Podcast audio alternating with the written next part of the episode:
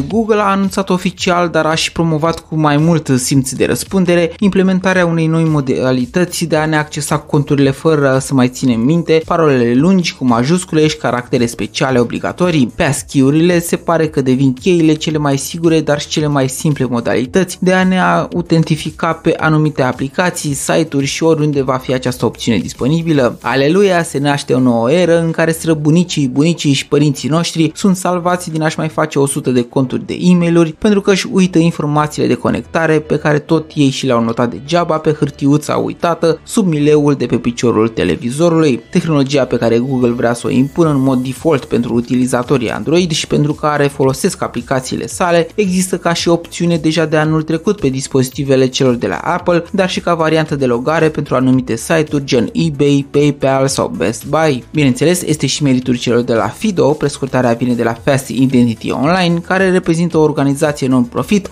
care luptă pentru standardizarea autentificării în mediul virtual fără nevoia de parole, considerând că acest concept denumit passkey este mult mai sigur decât variantele deja existente. Acum aproximativ 6 zile și Google a anunțat că opțiunea este gata de folosire și pentru utilizatorii săi, având în vedere că mulți dintre noi avem deja tot felul de conturi Gmail sau YouTube, popularitatea acestei metode o să crească exponențial și o să ajute industria să se mute din epoca parolelor lungi și imposibil de ținut minte, din cea autentificărilor duble, triple sau din cea a managerilor de parole, în cea în care ne conectăm într-un anumit cont doar cu ajutorul unor lucruri simple de pe telefonul nostru. Acțiunea va fi una simplă și cred că mulți dintre noi o folosim deja în anumite aplicații. Passkey-urile reprezintă de fapt un cod PIN, o amprentă sau o scanare facială. Acum nu mai există telefon care să nu aibă măcar un scanner de amprentă, iar aceste autentificări biometrice se pare că sunt printre cele mai sigure metode de autentificare. Nu știu dacă ai observat, dar multe dintre aplicațiile bancare deja folosesc ca mod de autentificare biometric în aplicațiile lor. Bineînțeles, passkey-urile nu reprezintă o banală deblocare de telefon. Într-adevăr, așa vrea să se simtă, dar în spatele unui simplu PIN de unlock se ascunde o cheie criptografică ce îți va permite să descifrezi alte chei de pe alte dispozitive